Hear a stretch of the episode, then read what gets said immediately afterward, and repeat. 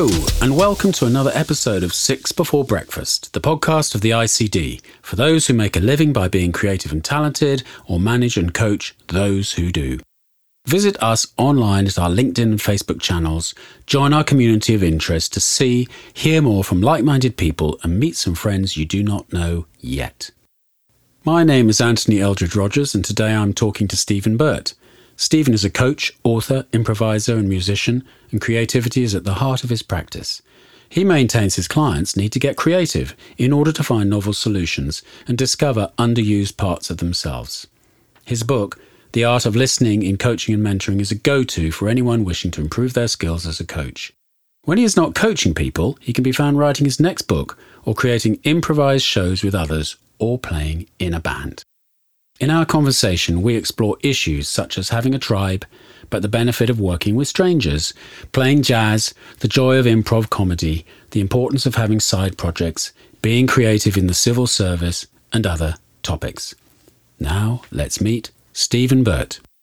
All right. So, welcome to Six Before Breakfast. Today, my guest is Stephen Burt. Welcome, Stephen.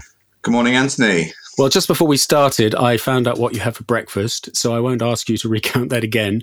But um, what what I'd like to do is, you know, throw you the ball and have us give your introduction about yourself as a human being, as a coach, as a, a teacher, as a, whatever you describe yourself as. So, who is Stephen Burt? Okay. Um, what I, who am I now? I think is the place to start, and then I can sort of work backwards if that's okay. Um, I professionally, I am a business coach or coach within organizations, mostly around leadership. And I also run programs which are designed to help people develop their leadership in a variety of ways. And linked to that, I write, I speak, I run workshops and so on. And if you like it, that's that's the um, that's the stuff side of me that might put a suit on at appropriate times. But alongside that, I've got a grown up family um, and a long-time partner. And I spend quite a lot of my time doing um, improvised comedy, both as a learner and as a performer. And I have in recent times, but not so much at the moment. Spent quite a lot of time playing playing jazz. Um, right. I'm a jazz guitarist, and um, and I do other stuff as well. But those are the main things that that take my time and both give and demand energy from me at the moment. Okay, so h- how did you get here? And I get here? Well, I've been professionally working as a coach and facilitator, teacher for 20 years. I started doing that because I had a chance to do a coaching qualification um, while I was working for the uh, UK government as a civil servant. It wasn't because I wanted to become a coach, it was because I thought coaching skills of listening, inquiry, curiosity, empowerment, and so on could be useful to me as a leader and they certainly were. But I found that um, they, I got totally fascinated by that. I discovered at the same time that people actually make a living doing that sort of thing. And so I said goodbye to the civil service, um, amazed my colleagues that I wasn't hanging around for the pension, and set up my own business as a coach. Um, I'd been a civil servant for about 12 years. So I joined um, mid career, having done other things. Um, before that, I was a um, researcher and consultant working in a couple of uh, UK local authorities. And before that, I did a doctorate. And before that, I was a maths teacher in a couple of secondary schools. And that's, I think, the, the potted CV. So I suppose the, the, the big picture is I've made four or five significant career changes. And the sense of them I make looking back is it's always been a combination of desire and opportunity when what I'm doing is no longer quite cutting it for me and I start to get itchy feet and I'm scanning around and something comes up which for some reason attracts me and looks possible. And at that point, it's not that I'm reckless. I do. I'm quite careful about managing the risks associated with those jumps, okay. but nevertheless, it's something I notice I've now, now done about four times. This podcast, as you know, is about creativity. When I, when I asked you to come on here and have that conversation, you got quite excited about it. If you think back through those different iterations of yourself, at what point would you have, if I'd met you in one of those stages, at what point would you have said creativity was really important to you? I think it's relatively recent for me that I've applied that label to what I do. And I think that's partly about the impact of playing jazz and doing improv and bringing lessons from those, plus, in the case of improv, sometimes some games and techniques into my professional practice. So I think it is relatively recent for me. However, with the benefit of hindsight, what I notice is that in all the things I've done, curiosity has been a big thing for me. Pushing against boundaries and also pushing against authority. So it's quite a curious thing for me to become a civil servant. But that really was about my curiosity about the political process and about how things worked if you if you were right at the center of the political process, working with ministers and, and so on. One, one of the things as well I noticed then was that, and it may not be apparent to people outside, being a civil servant, policymaking can appear really bland and boring and sort of quite right. staid. Imagine yeah. it's you know sort of eight hours a day tea breaks and five minutes work. Well, it's it's not. It's anything but that because it moves at a ferocious pace. It's it's driven by um, the politics of the moment, and there were times in my career as a civil servant where I was asked to come up with an idea for the Secretary of State or even for the Prime Minister that was going to be announced within a couple of days and you just had to do it. And it may explain to your listeners why some policy seems a bit half cocked, but right. really the creativity within those within those parameters. You know, come up with an idea, think about the risk, test it, work it up as best you can. And then help ministers communicate it in as, as credible way as possible. Mm. So there, there's a, a creative process within what appears to be quite a staid and conservative arena. And, th- and that's because we only see the sort of front end delivery, isn't it, as, as the general public? Yeah. Uh, absolutely. Yeah. And I, I, absolutely. I was interested. I mean, also, we only see it uh, as strained through the political perspective that is is trying to present that idea that you've come up with. Were you ever at a conflict with yourself about that when you were asked to come up with ideas that you weren't entirely sure you wanted to come up with, if that makes sense? Nothing, nothing major because sort of integrity is really, really important value to me. And I work for both Conservative and Labour governments. I have a strong preference for one of those over the other. Um, oh, come on! But I'm. But, okay, I won't put you on the spot. I've always, I've, well, you can. I've always been sort of left of centre, um, and that that is part of my sort of critical approach to the status quo. Um, but I'm also not a I'm not a great joiner of things, and I think one of the things that bedevils our politics is that there's not much collaborative creativity or conversations about creating new options. It's very it's very um, tribal, and I think that is that is one being tribal or being within a particular way of thinking is one of the things that gets in the way of creativity. We probably might come back to this later because I think it's a fascinating thing. But there is also this question mark around the relationship between ethics and creativity because creativity isn't sort of political, is it, as a function?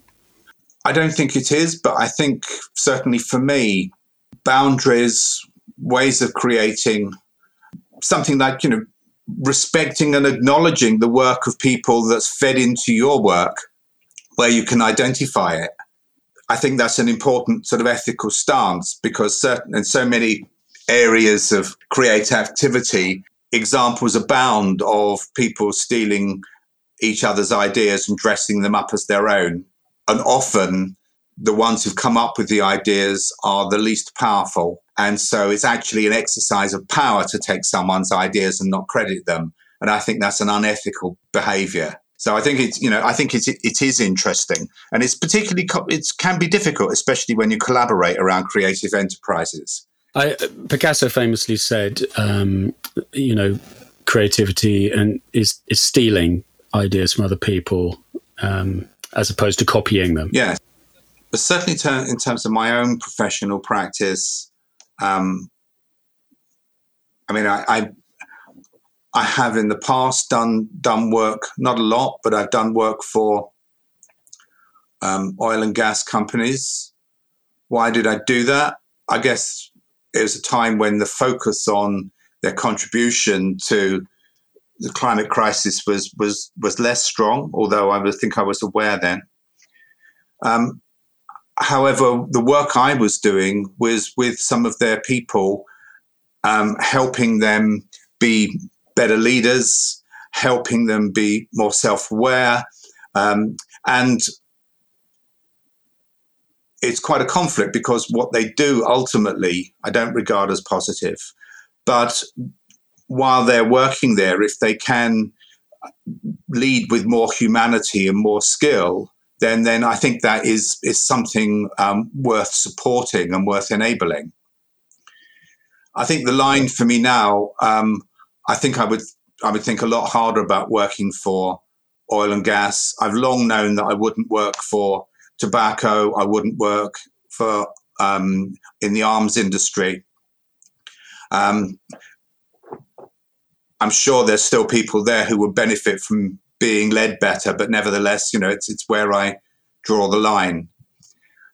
I think as well, for me, it's it's vital that I feel that an organisation I work with treats its people okay, and at least have some sort of um, stance on key social issues.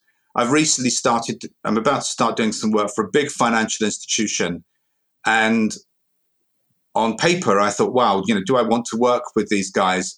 But I looked on um, Glassdoor um, I, I, looked at various other reviews and looked at what they said about themselves and the evidence to support it. And I got the sense that the culture of the organization is one that I would be very happy to work with.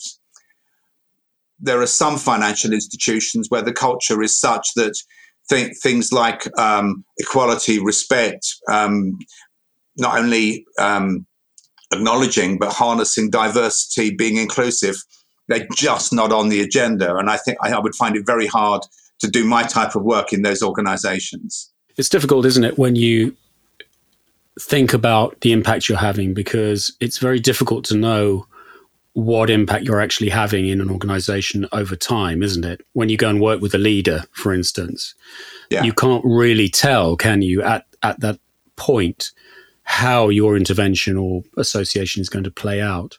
Have you ever looked back and thought, mm, with, with hindsight, I wish I hadn't done that with that organization, or you, is the jury still out for you? Um, the odd one or two.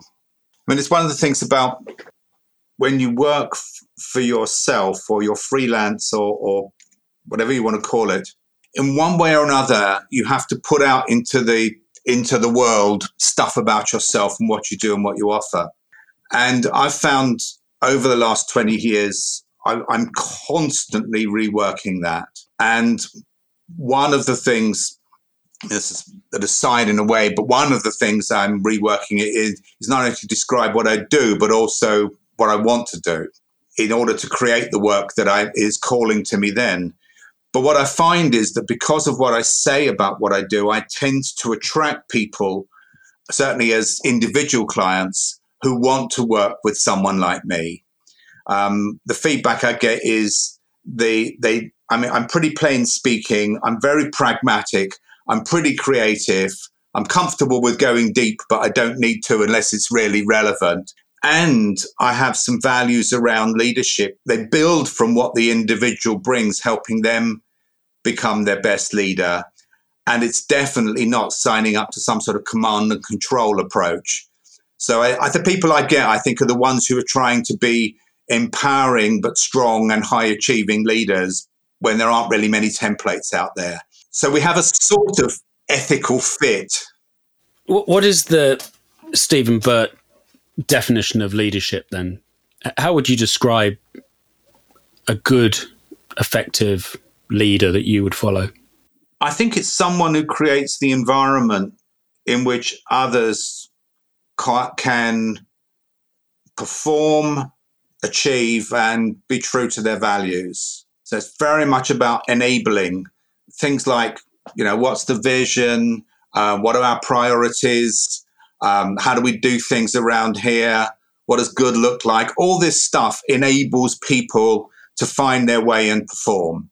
And then you create enough space, and it's different for different people, so that people can. What, what, what, I, what I love seeing most is when someone performs and they surprise themselves. And that's what I like to see. Um, and the leaders I've worked with, I really respected, have created an environment in which that's happened to me. You know, when you when you, you do something, you not only think that was great, you think, you know, I really didn't know I could do that. Do you think that good leaders evoke leadership in the people who they're leading? I do. I think good leadership is about not always having to lead. You know, if you are a really good leader, then you create the spaces in which individuals and groups can be creative. They can exercise leadership in terms of thought or energy or initiative or innovation. You know, you create an environment in which people both have the appetite and the permission to do something that only they can do in that well not only there but they are well placed to do in that moment yeah I, I like very much your description of enabling you know um, enabling is you know often got negative con- connotations in certain contexts but but not in this it enabling other people to build their potential perhaps or find their potential and, and so on I was just going to say, in a way, it's it's it's it's not rocket science. It's it's so much of it just flows from treating people with humanity and then adding the professional things that they need in order to find the way in whatever the environment is. But it's just because it's relatively simple doesn't mean it's easy or common. I mean, do you think context matters? I mean, because I'm thinking that, you know, there are so many different perspectives on leadership in terms of the mission that's involved in leadership. So, for instance, at corporates, you know, the mission is building the business, whatever the, the company's goals are, but presumably it's driven around shareholder value, employee satisfaction, customer, all those kinds of things. But then in other environments, we have, you know, obviously military leaders, uh, leadership for other kinds of purposes, perhaps causes and so on. Do you think those the principles you've laid out there apply across all those contexts, or do you think it changes? I think you know it, it's like coaching an individual. The specifics always change, but the challenge of being a leader, I think, has got more in common across organizations you might think. And I, I have coached some military people, and what I've been struck by is, I mean, you know, without stereotyping, I would say these were modern military leaders. To some extent, they are the leaders that the military recognizes now that they need. One of the things that certainly in the the UK that I think some military organizations have found is that society and culture has moved on to such a degree that young people, even if they join, are less likely simply to do as they're told without some sort of rationale you know, you, even the military needs to win hearts and minds of the people that they are leading. And one of my clients talked to me about something. I think she called them the, the rules of war or something. But the the first of those was about clarity of purpose. What's the mission? But the second was look after your people. You know, and, the I remember a leader I heard, this is about 25 years ago, and he was a very senior military person. And he was talking, he, t- he talked about two things that stay with me. One, he said, leadership is lonely. You can't show your vulnerability too much. Ultimately, the buck does stop with you sometimes, and you get senior enough, and there's just one of you. The other thing he said was with the people that he leads, I think he was asked about, well, you know, he was being positive about looking after them. And someone said, "But you, what happens if you don't like somebody?" And he says, "You don't have to like them; you just have to love them." and I thought that's you know from a military, and he was.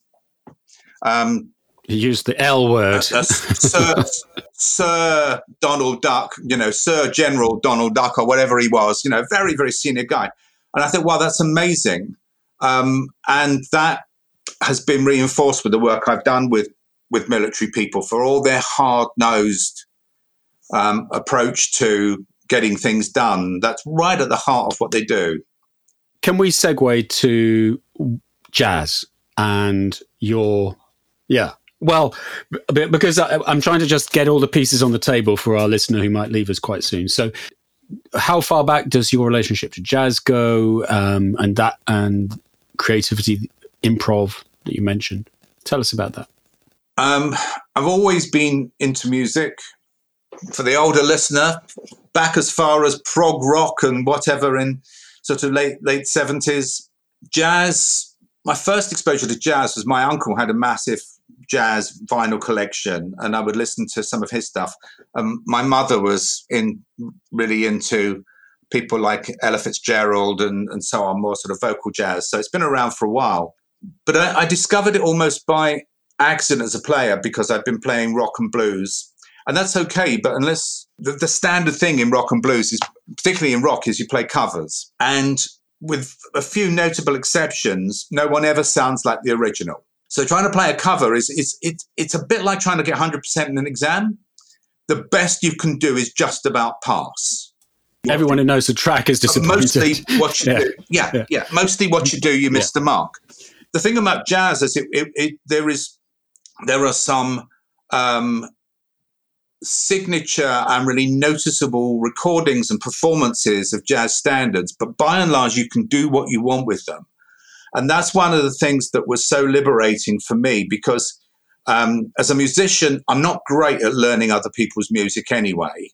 Um, and studying someone else's solo, it's a bit ironic anyway, because they made it up on the mm. spot, mm. probably. And then it's been transcribed, and now you're trying to mm. learn it and make it sound like it was when it was created in the moment.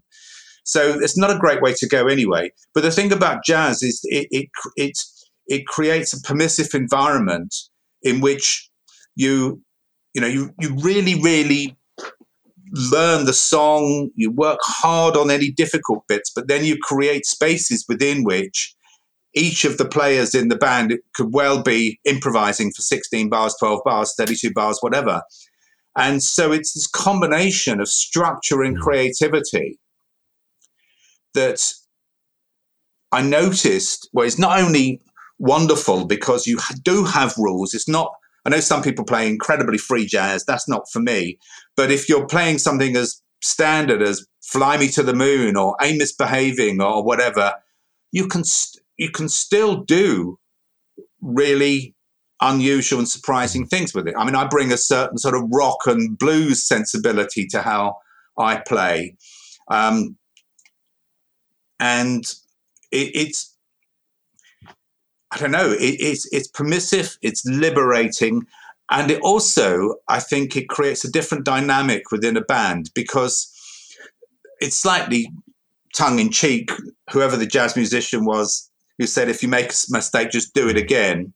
Um, that that is so different to trying to do rock covers or, or whatever. And I also discovered that I'd finish playing something and I might think, oh, I messed up here or I messed up there talked to my bandmates and they said, didn't yeah. notice. Sounded great to us. Yeah, do it again. and so this, it, it is, it is far more, as I said, permissive, liberating, and it's far more collegiate mm. as well because in order, in order to put, I mean, certainly the level I'm at, in order to play a good rock cover, you have to nail the music. In order to play a good jazz song, you need to communicate with the rest mm. of the mm. band and so that you need to you need to know the music but you need to internalize it so it's not mm. heady whereas rock is to, in my experience too much of the time was trying to remember mm. stuff whereas jazz is about mm. expression and and, and of course tell so, yeah uh, in improv of course has has a lot of those characteristics as well hasn't it well, I was asked recently by a, a client who I, very senior, very serious client, and who I just told that when I wasn't working with him, I was on the stage being silly and doing mm. improv. He said, "Well, why do you do it?" And he said, "In a word, why do you do it?" And I said, mm. "Freedom."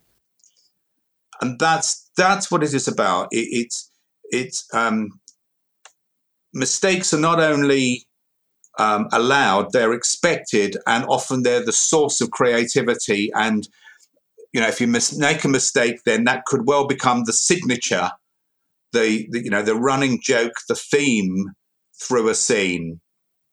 And so it's it enables me and you know others who do it to not always, not hundred percent, but get very close to forgetting about getting it getting mm. it right.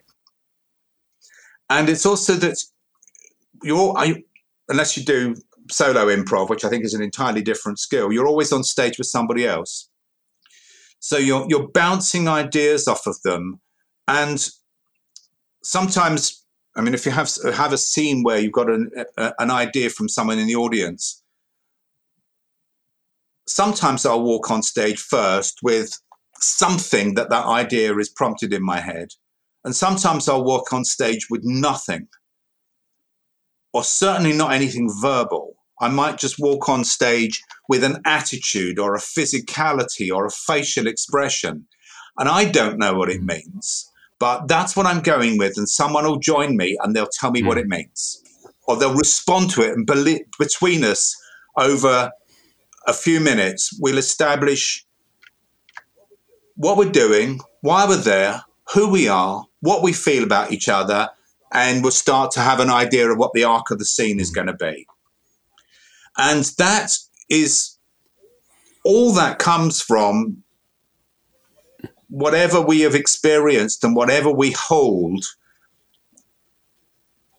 And you just discover what's relevant and what's resonant. Yeah. But but, but Stephen, listen, you know, you're you're making this sound easy. Now, uh, now, just a moment here, because to most people, um, the idea of stepping out onto a stage in front of an audience with no script, with no sort of real map, with no not even a thought into your head as to what's going to happen next, is kind of the most terrifying thought um, that, that, they could have. You know, it's, it's up there with you know public speaking. Yeah. But your, yours is oh, we're going to put you go out there and make a speech. And we won't tell you what to talk about; just make it all up on the spot, right? So, I, I know uh, from experience. My my wife's an actress, and I, I've got some experience as well. Um, I, I know that it sounds easy. What I'm interested in is, though, can you can you pull apart a little bit here what is actually going on? What are you actually leaning into as a as a human being in that moment? What you know cluster of skills, or I don't know if that's the right word, but you know, um, you know the, you know what I mean. What what are you doing? Yeah, I think. I mean, I've been doing this for about sort of five years, and so I'm still. I mean, there's lots. Of, there's people around who've been doing it four or five times that amount, or even more, um, and they are awesome. Um, but what, what, what I notice is over that time, um, I have built my belief in myself and in the people that I play with that it will be okay. It's sort of confidence, but it's I don't think Is that's quite trust, the right word. Trust. It, it's def yeah, it's trusting myself and trusting the others. Um, there's a little bit of well, if it all crashes and burns, well, we get up and do the next one. And certainly, even though it's painful, one of the things I've been told by my experienced players is that uh, unless you crash and burn, you, you don't know where your scale of achievement starts. You know, you need to know what a zero feels like or something down there. Um, but one of the things I've noticed about improv teachers is, in the main, they are very good at creating within a group and therefore, and also for individuals, a sort of scaffolding of support that is just enough for you to do the next thing. So one of the one of the things in a sort of introductory course that you might do is get up on stage, and I've done this, and it's really interesting. Get up on stage and you sit next to somebody, and someone gives you a word, maybe from the group watching, and the task is simply to chat about what that word means to you. Um, listen to the other person. Don't try and do a turn. Don't need to be funny. Just have a conversation in front of others and so that you, you, take the pressure off. And one of the mantras early on in the first course I did was well, two things.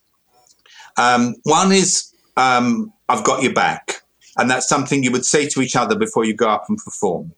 But the other is um, you don't have to be quick, you don't have to be clever, you don't have to be funny. So it's it's it's permission, you know. It, it's and I think in, as you do more and more, you internalize that. Um, you stop trying so hard. You you trust your gut, your instinct, just to respond. You, your brain gets out of the way. Um, you stop trying to make things up and you just allow yourself as an experienced human being with so much stowed somewhere in your head, in your gut, in your heart, in your shoulders to respond in the moment. Not as an actor, but as a human being who just happens to be in a rather weird circumstance at that mm. time. And, and what you're saying is you're removing the expectations on a person.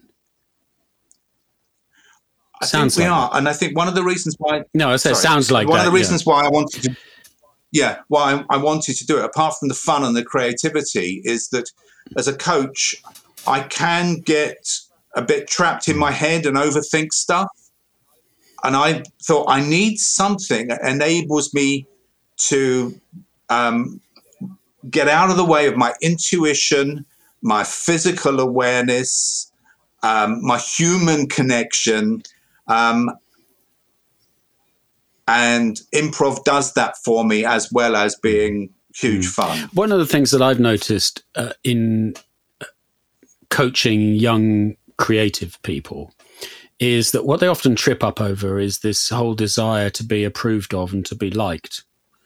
And what you're sort of pointing to is that you can actually m- remove that from a situation to some extent. I don't know if you can remove it completely, but but if you can dial it down, that allows people to move to a different way of being.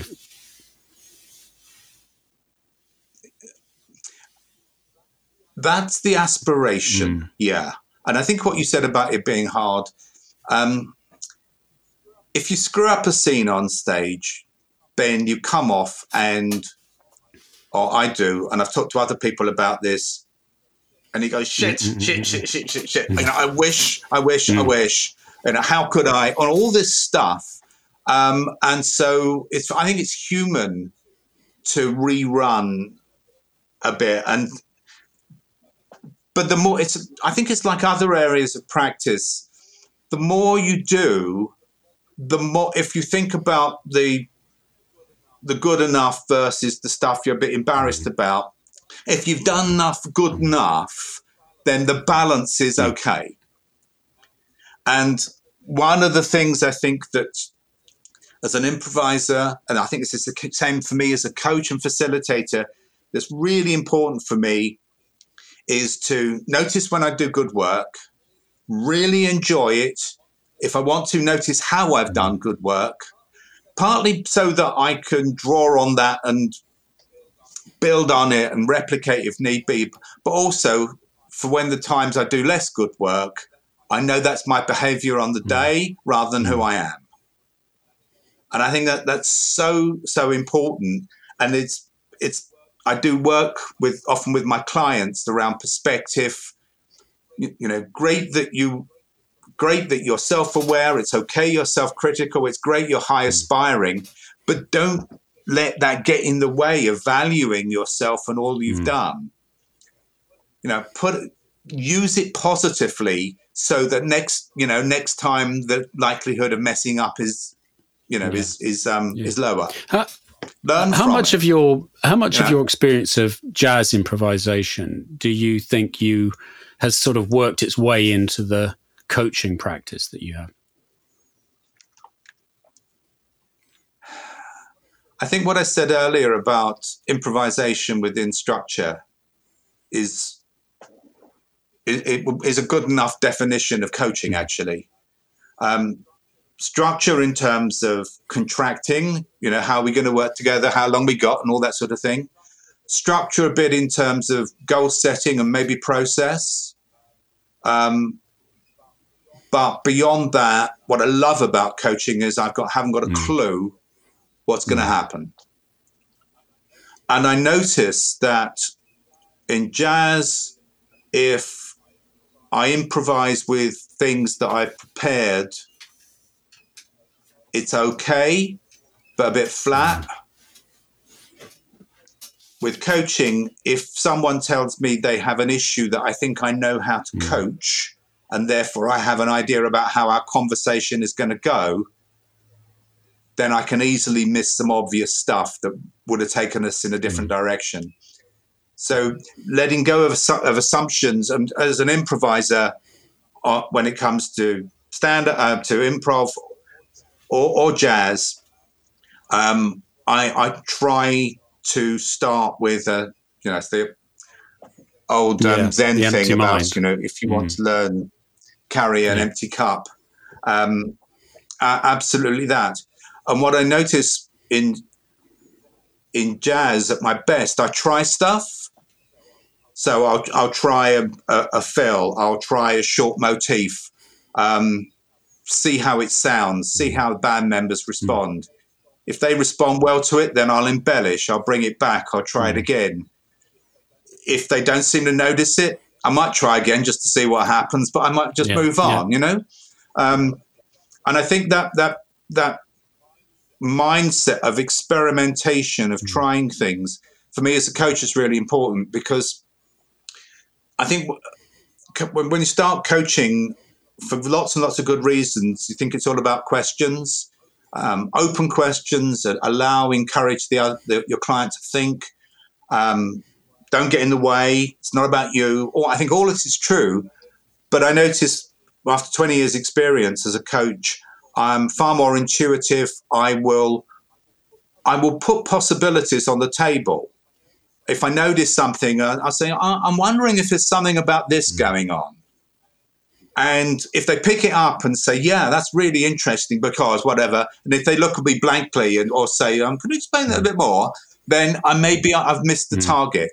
But it's it's important in jazz and in coaching to be fully committed to what you mm. offer and willing to let it go immediately. Yes, I, I, yeah. The word that was coming to my mind as you were saying that was non-attachment. It's sort of this idea of not being attached to the thing that you put out you know, uh, in um, there's another word I don't know if you've ever heard of it. It's uh, used in relation to young children and education. It's called strewing, and um, when you strew, you put things in the environment that children are in, and just to see if they're interested in them. So you might leave a book open about rocket ships, or you might eat, you know, leave a box of crystals, or you might just you know, play a bit of music or something. And then the child either sort of goes, Oh, that's interesting and, and shows some curiosity, or they just walk past it, or they pick it up and put it down. And I, when you were saying that, I was, uh, was thinking about that, that process with, with children. It's similar, isn't it, in coaching? It's, it's putting something out into the space to see what happens next. And, you yeah. know, either it just floats off down the river or, or, or, you know, everyone sort of gathers around it and has a good look. Um, yeah, I didn't know that word, um, but yes, I remember that from my children. Um, it's I think it's the positive, or one of the positive intentions I think behind parents exposing their kids to lots and lots of different things like you know the the Bali hockey mountain yeah, yeah, climbing yeah, tiddlywinks or whatever that take up the whole of your mm. weekend when your child is smaller. One of the most successful things uh, I ever did for my children was I bought a book. I think it's called something like 501 Interesting Facts, and I left it in the in the bathroom by the loo. And um, my daughters started reading it. and every time they went to the bathroom, they'd come back out with some strange fact, you know, about you know history or something like that. Um, uh, or none of which they would have been remotely interested if I tried to teach them. So there is this yeah. whole axis, isn't there, in in coaching and in jazz and and in improv as well. The common thing seems to be this this looseness, if you like, this ability to be to flex with everything. That's it's hard yeah. to learn, isn't it? No, I think. Well, it's. I think in in each area, alongside the learning, there's quite a. I mean, I'm not sure quite the, what the right word is. Um, it's sort of unlearning or letting go of some pattern behaviors and ways of thinking, which may well serve well in other areas or other times, um, but which really get in the way. Um, it's often quite useful to know where a conversation or bit of work is going. What's the outcome going to be? What's it going to look like? Then we can work towards it. I do some goal setting and coaching, but beyond that, I don't know. I don't know what's going to come out. And letting go of needing to know what's going to happen next. Letting go of will this work at all? Because it might not. You know, so it's really getting comfortable with some things which are really or become counter counterintuitive I think one of the ironies is that um, trying stuff without knowing where it's going to go or even what it's for is something that children do very well. You could put something in their space and you think it's, I don't know, um, a, a, cardboard box or, or whatever, but for them it's a yeah. spaceship, a doghouse. Yeah. It's, yeah. you know, it could be just so many things. Um, and I think that as we get schooled and as we get convinced that we understand more about the around the world around us and how it works, our patterns of thinking and responding become more yeah. patterned. You know, more more uh, more set and less curious, less open, less responsive.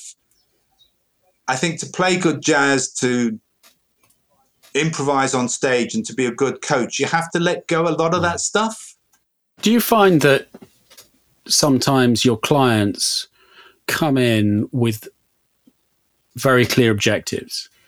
And you know I, I want to get to such and such a place with my you know business or my project or you know perhaps they're under pressure from shareholders and that kind of thing. How do you balance this out with with what might be quite a strong need that they have to to get to a goal of some kind and they want you to help them get there. How, how, do you kind of put those two things together and not get sort of sucked into just trying to find the answer to the goal? Um, I think it's really important to accept that that is their best shot at communicating what they currently need and want and to, in a sense, accept it, but also get really curious about it. So, this is what you want for your business. So, why? What will that give you? What's the driver for that? What's your, what are the drivers? You know, what are the attractions of that? But what are you trying to solve or move away from in order to, you know, in order yeah, that drives you towards what you've just described as your goal. Um, what, what will it give you? And just to explore it, because my experience of coaching clients is that they may have already made some assumptions about what's going to work or what they need that may may stand up to scrutiny, but they might not. Or there may be some underlying needs which could be met in a different way. So I, I, I see it as my role to help them get really clear about the why, and then to have a broader range of possibilities in terms of the what and the how. And then if they still want the thing they said they wanted when we first met, great. We've done some good good check-in. Um, but my experience is that simply standing back from what they feel or think that they need or want at minimum will help them get greater clarity about what that's really about. And that will serve them when they think about well how do i do that? Would it be fair to say that you are inviting them to think about meaning and purpose sometimes um, often I mean, to different degrees. Some come very much with that on their agenda. My experience is that often people come with quite transactional mm. goals. Um, and I want I want to get promoted. To which, really, I'll be slightly more gentle about it than than this. But really, uh, my first question is, well, why? Right. Um, what's, yeah. what's that going to give you? and that very soon is into into things about potentially into things about validation, um, achieving potential, could be social contribution. It could be so many different things. Um, and I I find that if people want that sort of outcome goal without having thought about meaning and purpose, they may find that they achieved their goal and it's not what they hoped mm. it would be. The number of people, you know, just on a simple level, the number of people I've seen who have achieved their promotion and ended up in a job they like less than the one that they were in before. And then they think, well, why did I want this then? Yeah, I mean, it, it's quite a common thing, isn't it? Pe- people not re- you know, once they get there, going, oh, uh, this isn't really what I wanted.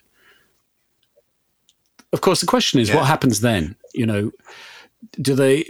Because sometimes I think that people just. I, I, had a friend once who once told me he said, "When my business is worth a million pounds, you know, I'm going to retire." And this was a while back, and I, I, bumped into him, and he and I said to him, "Oh, so uh, is your business?" he said, "No, yeah, yes, and no, no, we passed a million pounds, but no, it's two. You know, and it went on like that for years. You know, he just kept moving the number uh, up the scale because yeah. it wasn't really the money he wanted. So, yeah. Mm. No, I mean, it, I think it's really important and, you know, sort of out, outcomes, outcome goals, you know, money or, or whatever, mm. they, they can be mm. really important.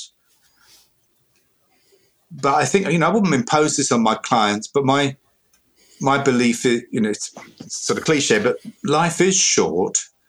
Um, why not do the things that work for you today rather than deliver something you want in mm. 10 years? I'm all, I'm all for, you know, envisaging what you want to create and working towards some goals, but I'm involved in a project at the moment, the, the outcome of which could be really, really good. But I'm not having as much fun as I need to have, and so I'm I'm being difficult with my colleagues there about how do we have more fun here because um, this this needs to be we need to enjoy being together and doing the yeah. work we're doing. Um, and there's partly you know the sort of luxury of being being older. Um, but it's re- it's also realizing you know it's that having fun, being creative, um, gives me energy. Right. It's what keeps me working. I, you know, I could retire if I mm. wanted to. Um, I don't really want to because I don't know what I'd do, but I also don't want to because I'm still doing things, you know, across the range of things that engage me that really give me energy. And that, that means I can do other stuff. I've got more energy for my friends and family and, and so on because they're feeding me. Um, but I don't, I think most too too many jobs are people experience them principally as an energy drain, and then they have to do other things if they're wise, but often they don't to find their energy to replenish their their mm. stock. But I, a lot of the work I do with my clients is it's not only about meaning and purpose; it's about what energizes you, what you care about, um, what what makes you know what makes the day not only bearable but you know enjoyable. Yeah. Um, and how what can you do to increase that percentage? So, what do you think creativity? Well, actually, let's do something else first. Give me the Stephen definition of creativity. What what is it? Because eh, a lot of people have a lot of different takes on what it means. So, what is it to you? Asked to define it. Mm. Yeah, I think it's, I think it's really.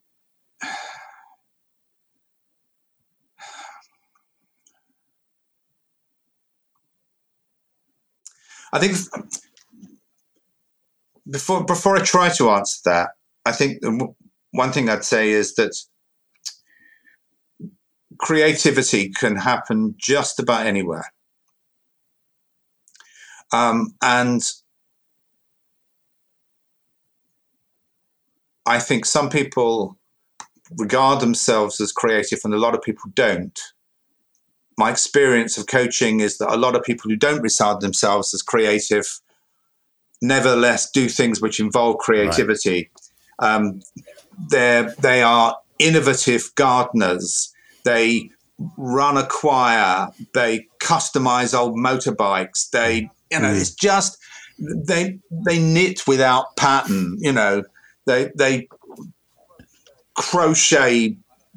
I don't know cricket matches, including or in you know people just do mm. crazy stuff and still say that they're not they're not, or surprising stuff, and still say that they're not creative. So that's, I think, so I would say creativity is, I wouldn't say necessarily universal, but it is a, it's a, it's a, it's a human muscle that pretty much everybody has somewhere, even if they don't currently mm. use it.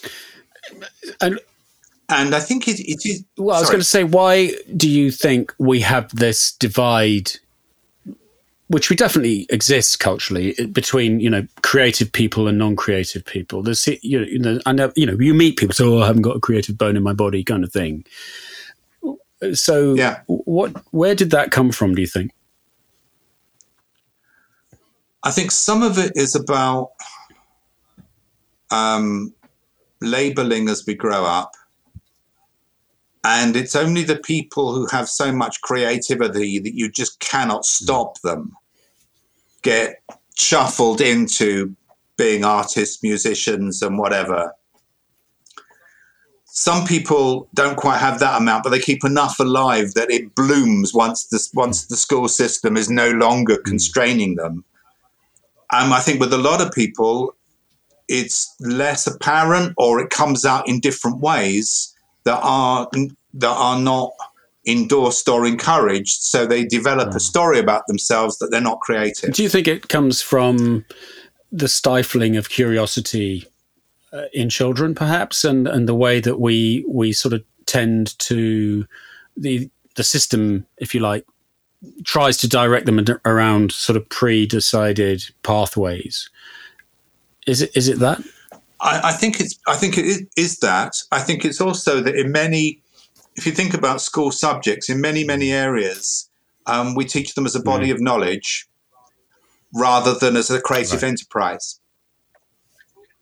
Talk to or read about the work of top scientists and their work. I still haven't answered your question about what creativity is, but by you know, by any definition, yeah. is creative. They're looking to find new ways of thinking, new ways of discovering stuff. They are experimenting. Yeah. You know, in They're whatever curious. it is, they are they they are yeah. bringing into the world something, whether physical or intellectual, that didn't exist before. So and it, the the degree of creativity may vary. It, you know, some examples of. I mean, I think it's really interesting if you look at sciences and whatever, where there is a body of knowledge, because I mean, there's the famous Newton quote where praised for coming up with his mechanics he said, "If I can, if I can see further, it's because I stood on the shoulders right. of giants." Right. You know, in other words, it's the, the, the body of work and the body of knowledge that had gone before directly supported him in making some insights and bringing things mm. together in a way which hadn't, even though I think that at the same times he was doing that. Um, I forget my my history, but I think maybe I want to say Leibniz, but that may well be wrong, was doing some of the same stuff at the same time. Um, there's also stories about when Einstein came up with relativity. A lot of the building blocks were out there, but he brought them together in a way that no one had done before. He made sense of stuff that others were struggling to make, that, that others reg- regarded as contradictory or re- irreconcilable. And so scientists and science is a right, creative right. enterprise. And that's a that's a really important point, that's isn't it? because uh, one of the problems is that there's this perception, particularly in in schools and colleges, that you're doing, you know, humanities and creators are over here, and that science is over here, and somehow they're not joined up. It, uh, in in the sense of creativity sits across them all and that yeah that's yeah. one of the problems i mean I, am also minded to the you know i'm, I'm very keen on um, the history of tinkering as well um, because the history of the industrial revolution and the development if you start looking into the development of you know all sorts of things the plow the steam engine the thing what you actually see is a long process of tinkering people coming along and changing something that already exists and seeing something that that perhaps somebody else hadn't seen, making an adjustment, and suddenly it becomes something new. And that, yeah. that's an important part of it as well, isn't it? That's um... yeah. I think. I mean, in answer to your question, I, you know, I do think it is about you know, as I said, bringing something into the world that wasn't there before. Um, often it's about working within some sort of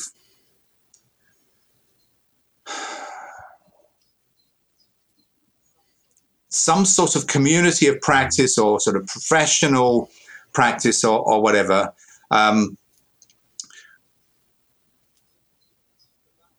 but that that is a, an idea, and you say about tinkering. Well, there's there's tinkering, there's repurposing, there's innovation, there's creativity, there's moments mm. of genius. You know, all of these things. I don't know. I, I, suspect they exist on some sort of spectrum or in some sort of two dimensional mm. space. But we, as so often we do when we talk about it, all we do is set up this sort of bipolar opposition between creative yeah. and not creative. Yeah. And I just no. don't think it's like that. No, that's right. So, um, and, and I mean, I think also that's one of the reasons why pushing back against this idea of nicheification, putting everything in niches.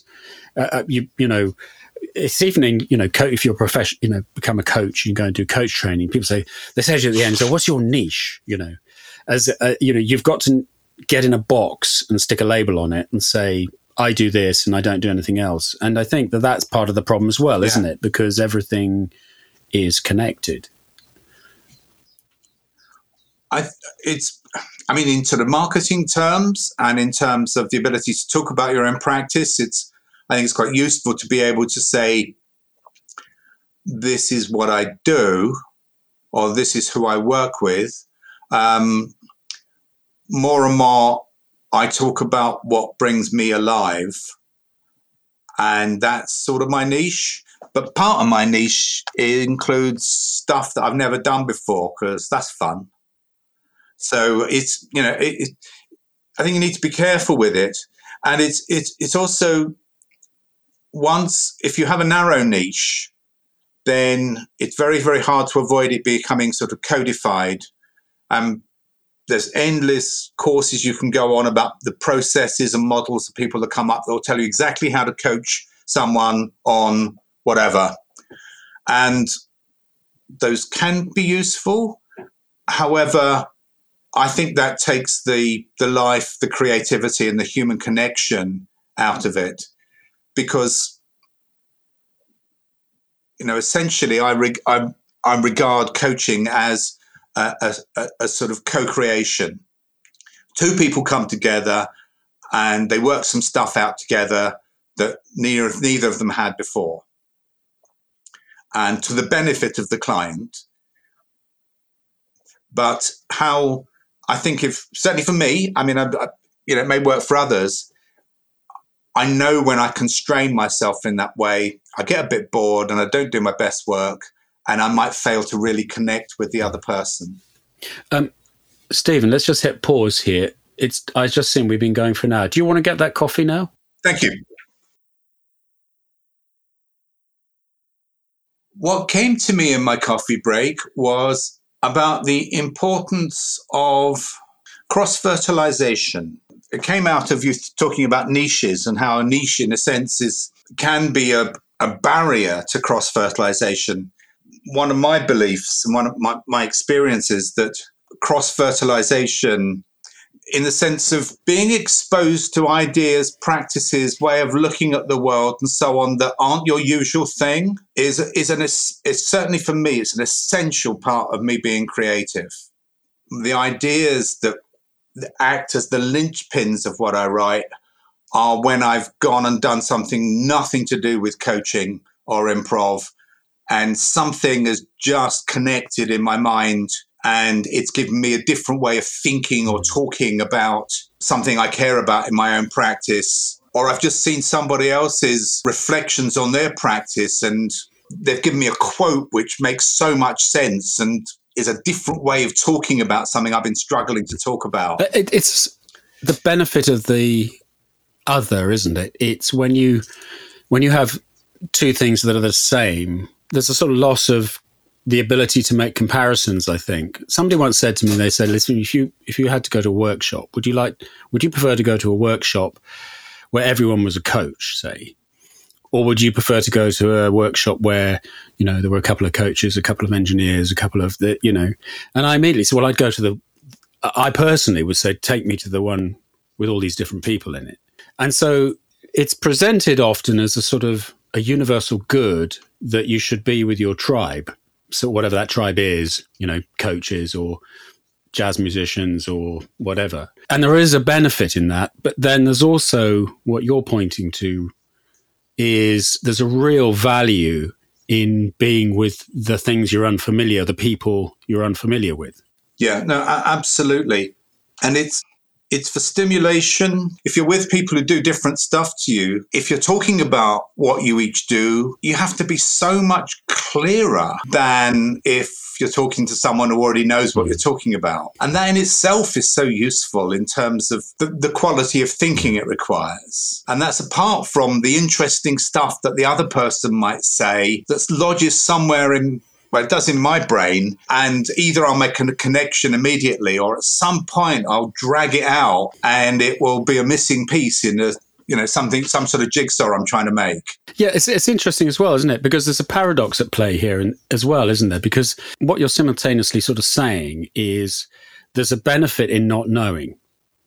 So not knowing is good because when we don't know we don't overlay prior information, do we? We we don't say we know. We say I don't know. So we're curious. We, want to find out.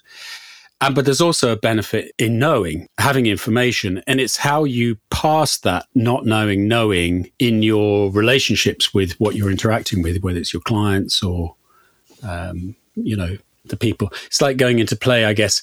You know, do you play in a regular band? Do you have a, a regular group of musicians you play with? Not at the moment. No, we haven't. Uh, lockdown and so on sort of got in the way. But do you normally play with a with a band? I was until, until a couple of years ago. My, my my jazz practice has rather tailed off in recent times. It's on the list about how to find some right. more energy, more opportunity. And your your jazz guitar. I'm not sure about jazz guitarist.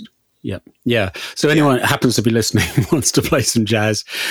yeah. Anyone happens to be listening, um, southeast southeast London area. I want to play some cool blues influenced jazz. Yeah, okay. yeah. All right. Give me a call. So, um, but what I was where I was headed with that was really this idea of of are we more interested in playing all the time with people that we don't play with, or are we more interested in playing with people we've never played with? You know, which which is both of which presents uh, different experiences, doesn't it? I mean, if I think about improv, think about jazz, and also I do some work as a facilitator with others on leadership programs where we're working in tandem some of the time.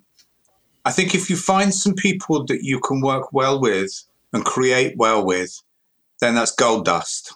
You know, hang on to it for dear life.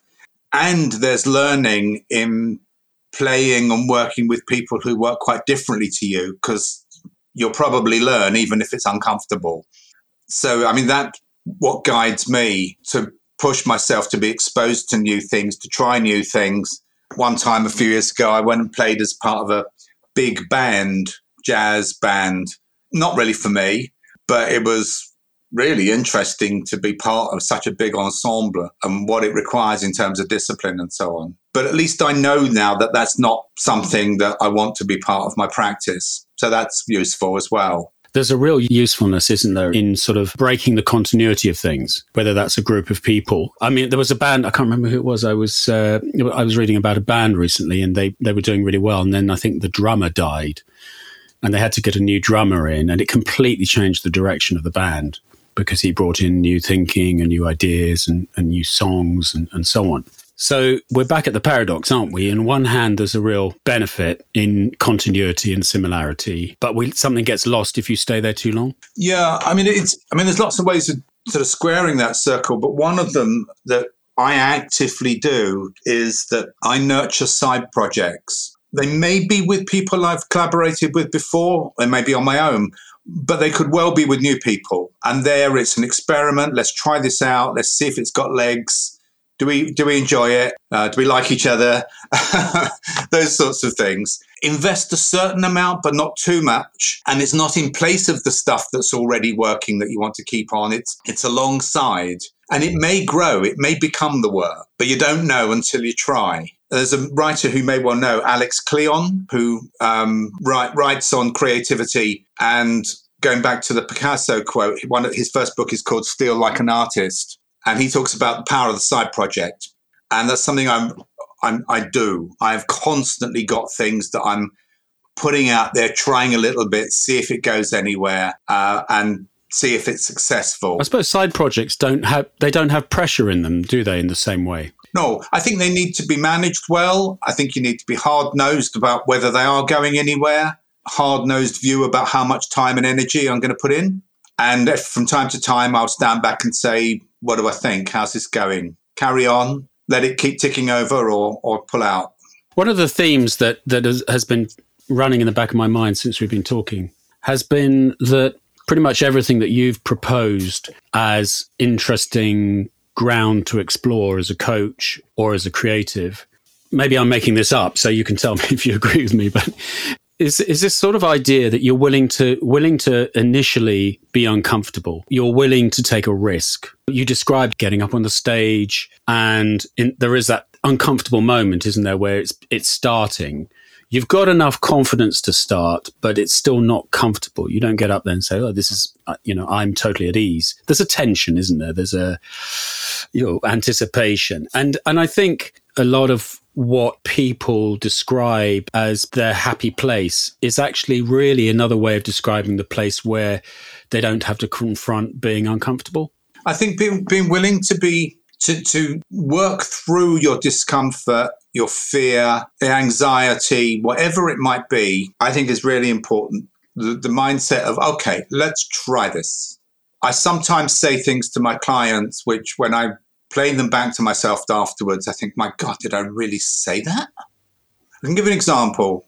One time I was working with someone who was talking about the challenge of managing a really difficult team, very, very bright people in it, but pretty prima donna behavior. And he talked me through how he was going to pull them together and what he was going to say and how he's going to communicate their expectations of them, how he was going to communicate his expectations of them And I noticed as he spoke about it that his body language shift, he spoke, he made stronger eye contact, his voice was more resonant and stronger, and he was really embodying the belief in himself to do this. And almost as an afterthought, he said, You know, a friend of mine's a really good facilitator. I could get them to come in and manage it with me. And he slumped a bit. And I said, Hmm, interesting. Can I tell you how that idea landed with me? He said, Yeah, okay. And I, I said, Cop out, which about is about as brutally frank as I can be. And I did do a little intake of breath before I gave that feedback. But how it landed with him was, and he brought his head up again and said, Yeah, mm. I guess you're right. and so, you know, but there was that moment of taking a risk. I would have been disappointed in myself having had the thought that that was a possible type of response if I hadn't right. given it. And my intention was absolutely to support him and to help him to face up to the choice he was about to make in a sense, I didn't care what he chose, but I, I had a strong feel for that this was important for him. So how could I support him? Well, let's paint this decision as starkly as possible. Well, that's true. Of, it's, it's true anyway, isn't it? I think in coaching and mentoring generally is how useful are you actually going to be if you just become the yes guy? You know, I mean, if it becomes about saying what your clients want to hear or, or stepping away from uncomfortable spots, you're not really in service of the whole of them, are you? You're just trying to keep a client going. No, indeed. It, it, it's, it's being courageous in service of the client you know, in jazz, it's being courageous in the service of the music and of your bandmates. In improv, it's being creative in the service of, uh, uh, of a good scene or supporting somebody else. And there is also one alongside the discomfort. This is for me. It may not be for everything, everybody else, but there is a thrill mm. that comes with the sense mm. of danger. This may mm. not work I can think of one time in improv where we were doing a show and it was scenes from a hat where people put suggestions on a piece of paper and it goes in the hat. Another person stepped onto stage and pulled something out of the hat and it said Formula One, the musical. and this guy was on stage and the rest of us were in the wings. And I did not think twice. I stepped onto the stage and we performed Formula One, the musical. I think it's probably the first time I've ever sung in public.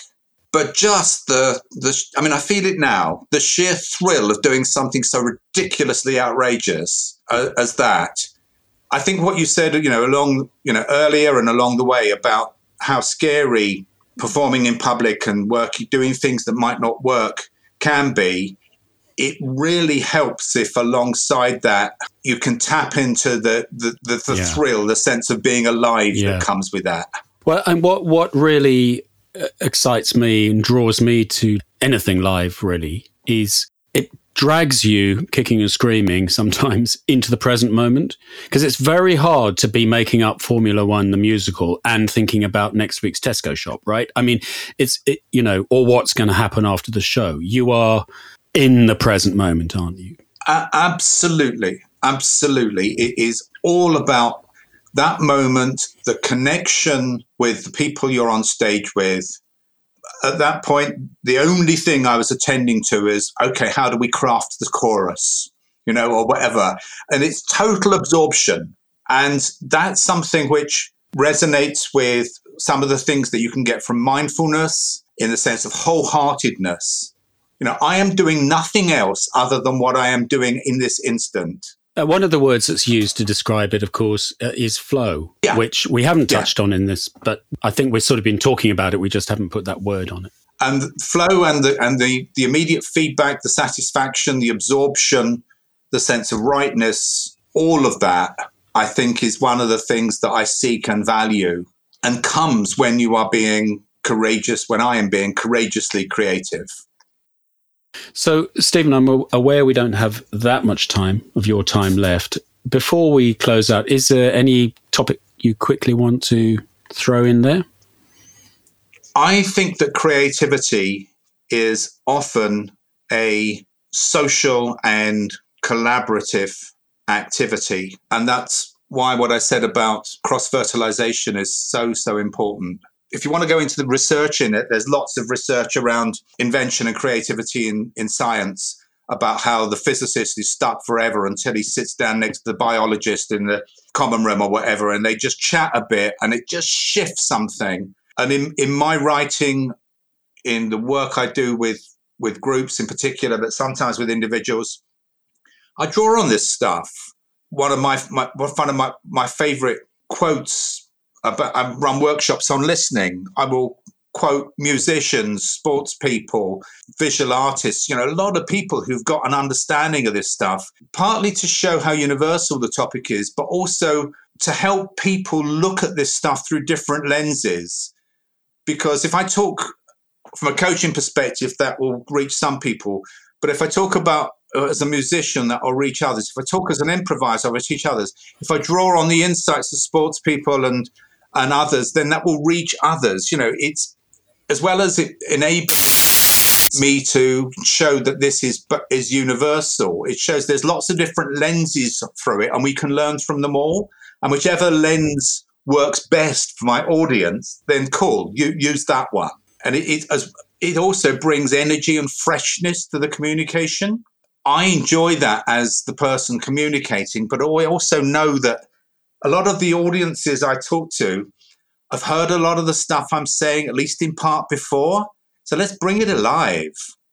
Just trying to, I think it's Andre Gide said um, everything that has been said has been said, be said sure. has been said. But no one was listening, so we have to say it all again. And I think you have to say it all again and and say it in a fresh way. Because that at some level enables people to think that it's new and you get their attention and you you get round the boredom. So, well, listen, we're nearly out of time here. Can we just close out with the do three things part of this podcast, which will be our ending?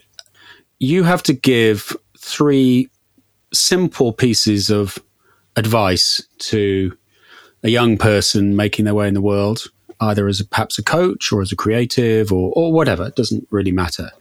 What uh, three things would you like to bestow as as pointers? Let's call it. I think the sort of foundation for me is what we were just been saying. Try things, experiment, have side projects. You know, get stuff moving and out into the world, whatever it is. Uh, and as you do that, three things. One, talk to people about your work and theirs. It's the cross fertilization piece. Discover their ideas, discover them, connect with them, connect with their ideas.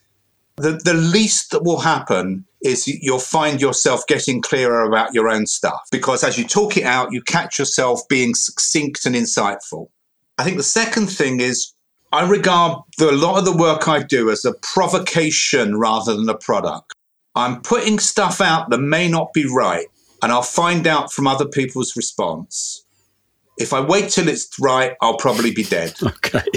And the third thing is if you're like me and you have a lot of ideas about what you might do, prioritize hard and follow the energy. You could always do the other stuff next month, but commit and do something wholeheartedly now. Yeah because it is just so easy if you have quite a fertile imagination to have more ideas than you could possibly do. So just pick one and pick the one which excites you, where the energy. I love is. that. I love follow the energy because I think that's so so crucial. When you see people light up, when you see them connect, that's the open door. And it goes back to what we said earlier. You know, you might actually enjoy it, and that's not worth. That's not. That's not a small thing.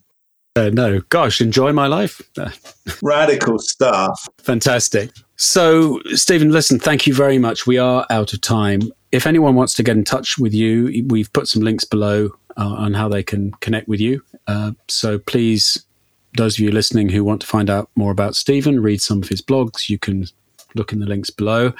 Uh, as we said earlier, any uh, jazz musicians out there looking for someone to play with, drop Stephen a line. And Stephen, thanks very much indeed for coming on Six Before Breakfast. Really appreciate the time you've given us. My pleasure. Thank you for listening and hope you enjoyed the conversation. If you make a living by being creative and talented, or manage and coach those who do, then join our community of interest to see and hear more from like minded people and meet some friends you might not yet know. The ICD supports the development of more caring, relevant, and effective coaching and mentoring for everyone who works in the creative industries. To stay part of the conversation, you can visit us online at our LinkedIn group and Facebook page, or listen to more episodes from the Six Before Breakfast podcast.